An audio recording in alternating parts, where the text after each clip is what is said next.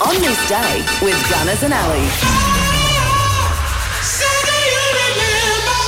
Getting your will written is easy with Nash Clavey Mandurah Lawyers in the Mandurah Ocean Marina. It's Wednesday, the 11th of January. Let's check out what happened on this day. He was a member of Bruce Springsteen's E Street Band back in the day, but Clarence Clemens, the American musician, no longer with us. We lost him in 2011, but he was born on this day in 1942. He played the saxophone. He was a saxophonist. Naomi Judd, the US country singer and mother of singer Winona and actress Ashley Judd, she was born today in Kentucky in 1946, but we lost her just last year. He was the lead vocalist with Sherbet, and then he went solo. Australian singer Daryl Braithwaite. Today he's 74. Guitarist and vocalist with US band The Bangles, Vicky Peterson today is 65. US singer and actress Mary J. Blige is 52, UK guitarist and singer Newton Faulkner is 38. and he can sing and he can swim.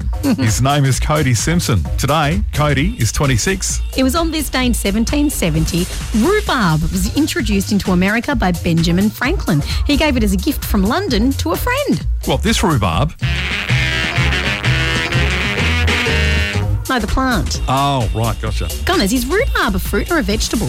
Well, it doesn't have seed, so I'd say it's probably a vegetable, But you use it in a lot of sweet dishes, don't you? but it is sour. It's tart, isn't it? Gosh, I'll have to look into that. Maybe that could be my random fact for today. From tart to sweet, from rhubarb to pineapples, they were planted for the first time in Hawaii on this day in 1813. Where did they originate from? That's another random fact.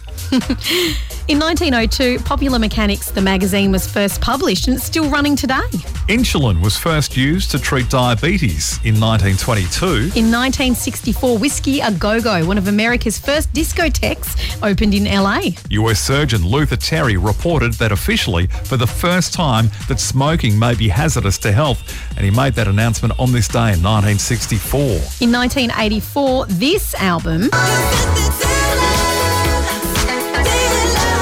yep, Michael Jackson's Thriller, became the best selling album of all time. The National Tennis Centre, or the Rod Laver Arena since 2000, opened in Melbourne in 1988. And in 1996, the last milk bottle rolled off the production line in Queensland. Just a few of the things that happened on this day for Wednesday, the 11th of January.